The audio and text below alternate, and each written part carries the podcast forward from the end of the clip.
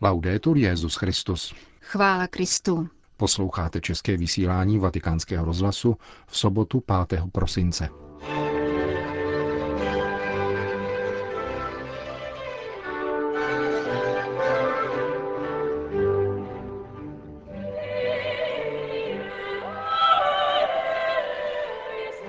Buďte kvasem společnosti, řekl papež František rodičům žáků katolických škol. Užití síly není jediným řešením syrského konfliktu, varuje apoštolský nuncius v Damašku. V Peru se konala beatifikace tří mučedníků, zabitých levicovou gerilovou skupinou Sendero Luminoso. Pořadem provázejí Milan Glazer a Jana Gruberová.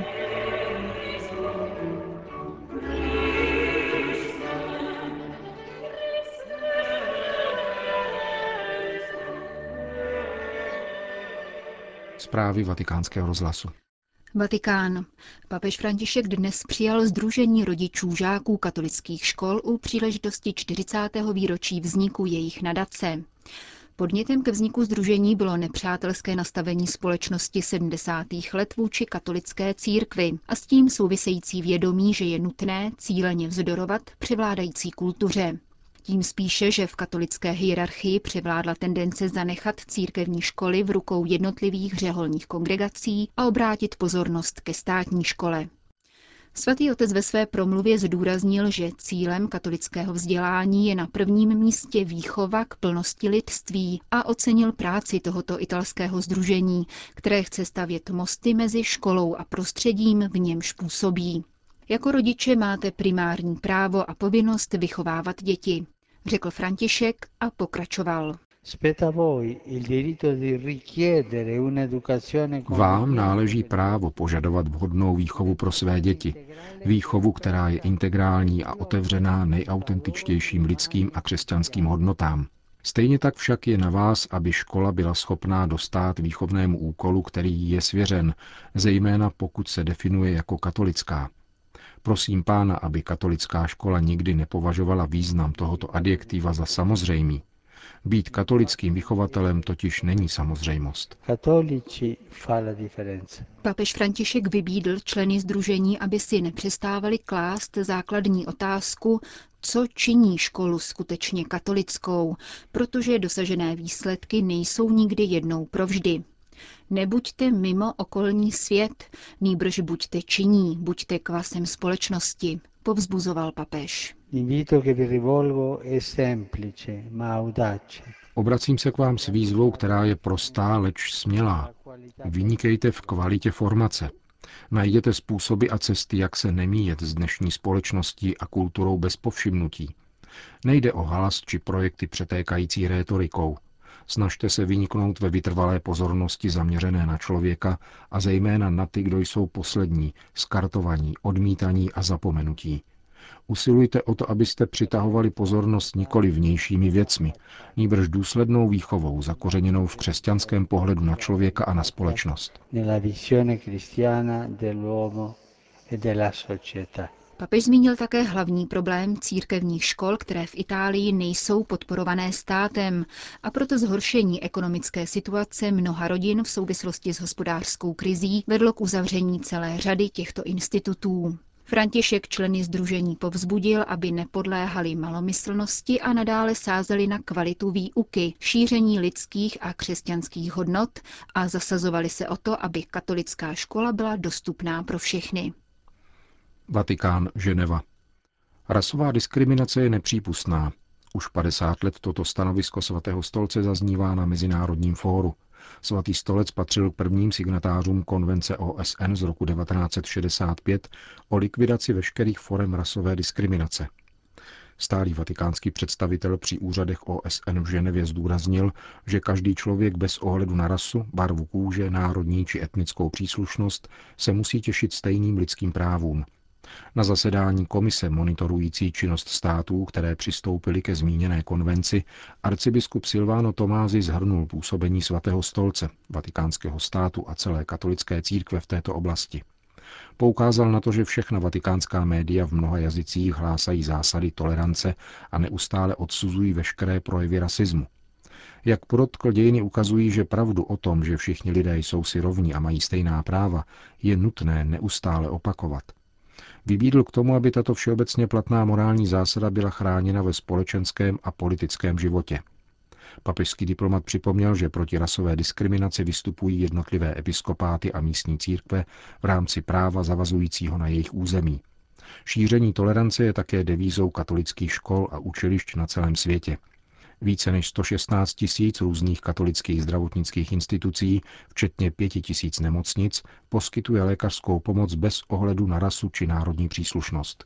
Všechny tyto instituce se angažují v šíření rovnosti, vzájemné úcty a porozumění, stejně jako pokojného soužití různých etnických a rasových skupin. Arcibiskup Tomasi ocitoval také slova papeže Františka, s nimiž se v roce dva tisíce čtrnáct obrátil ke sportovcům u příležitosti zahájení mistrovství světa.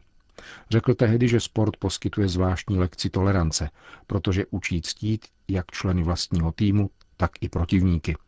Vatikánský reprezentant ujistil, že Svatý stolec bude i nadále šířit na mezinárodní platformě smíření, toleranci a přátelství mezi národy a etnickými skupinami. Damašek. Užití síly nemůže být jediným řešením syrské krize, tvrdí apoštolský nuncius v Damašku arcibiskup Mario Zenari. Reaguje tak na rozhodnutí Velké Británie bombardovat základny tzv.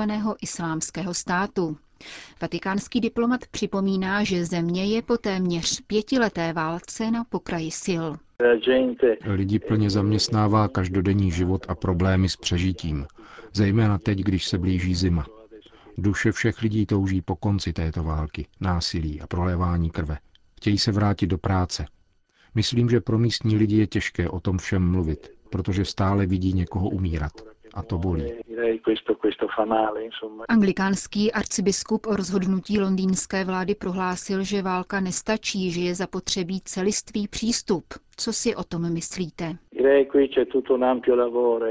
Je jasné, že je nutné pracovat v širokém prostoru dialogu, kulturní osvěty.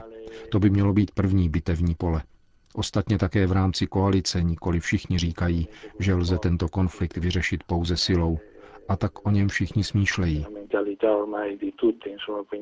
O uprchlících už se tolik nemluví, jako by se vytratili z mezinárodní scény. Jaká je tu realita? Máte nějaké zprávy? Zejména mladí lidé už zde nevidí žádnou budoucnost a to je vede k emigraci. Řekl bych, že to je další zbraň namířená proti Sýrii.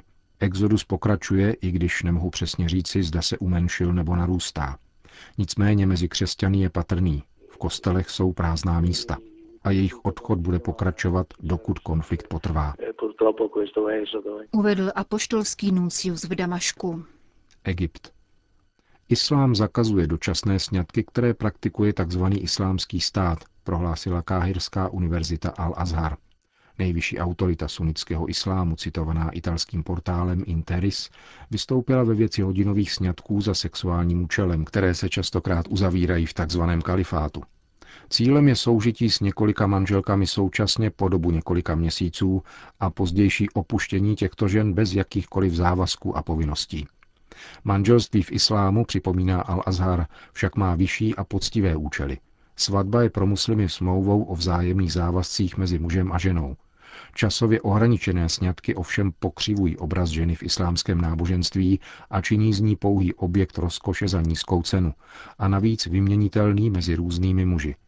Zároveň vykreslují muslimského muže jako lačného a chlípného člověka, což jsou dva postoje, které islámské náboženské právo šaría zakazuje. Univerzita Al-Azhar podle téhož práva označila za hanebné sexuální násilí, kterého se bojovníci tzv. Islámského státu dopouštějí v Iráku a Sýrii na jezídských ženách. Islámská duchovní autorita uzavírá své prohlášení důrazem na zákaz zotročování mužů a žen v právu šaría. Přestože tito lidé vyznávají jiné náboženství, tedy patří k jezídské menšině, podle šarii mají stále vyšší postavení než jakýkoliv tvor.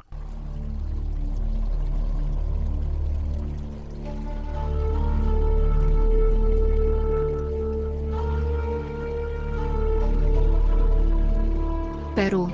Ve městě Chimbote na úpatí And se dnes tisíce lidí účastnili beatifikace tří misionářů, dvou polských konventuálních františkánů, Michala Tomaszeka a Zbigniewa Strzałkowského a italského diecézního kněze Alessandra Dordiho.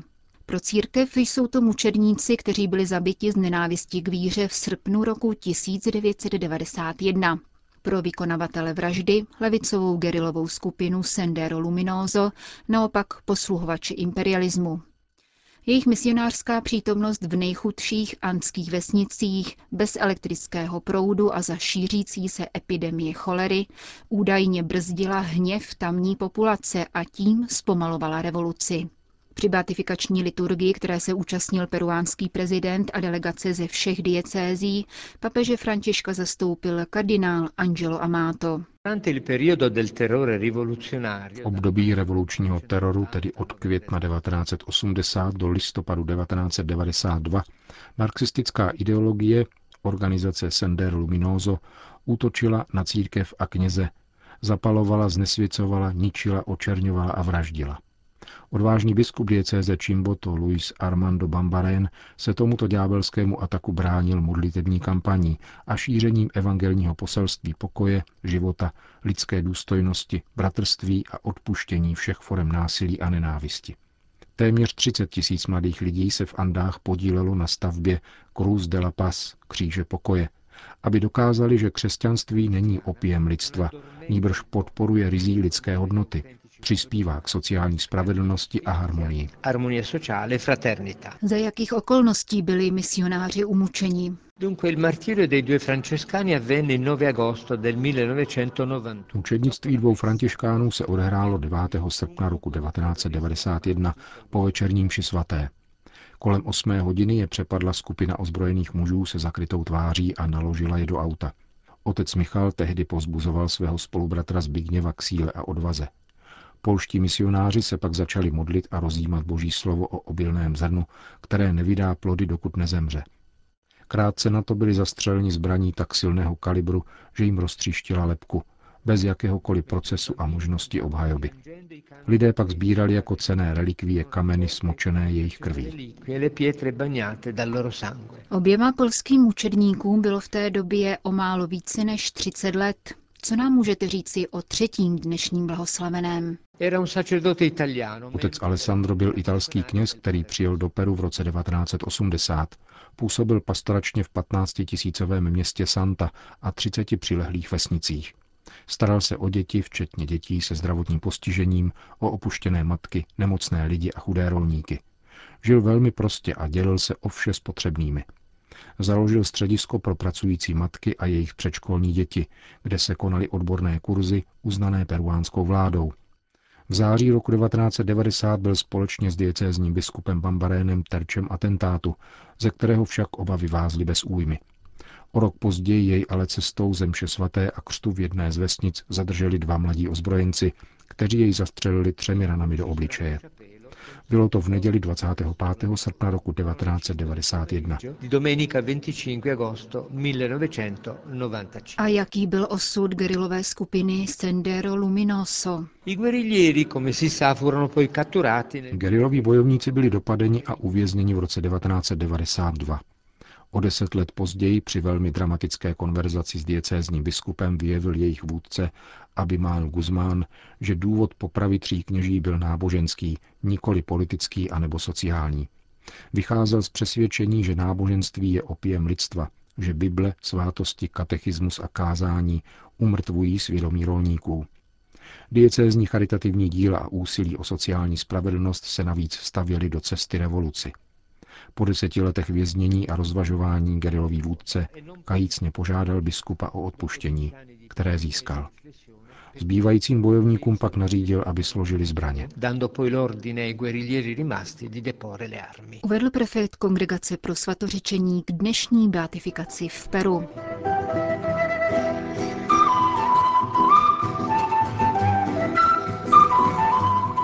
Končíme české vysílání Vatikánského rozhlasu.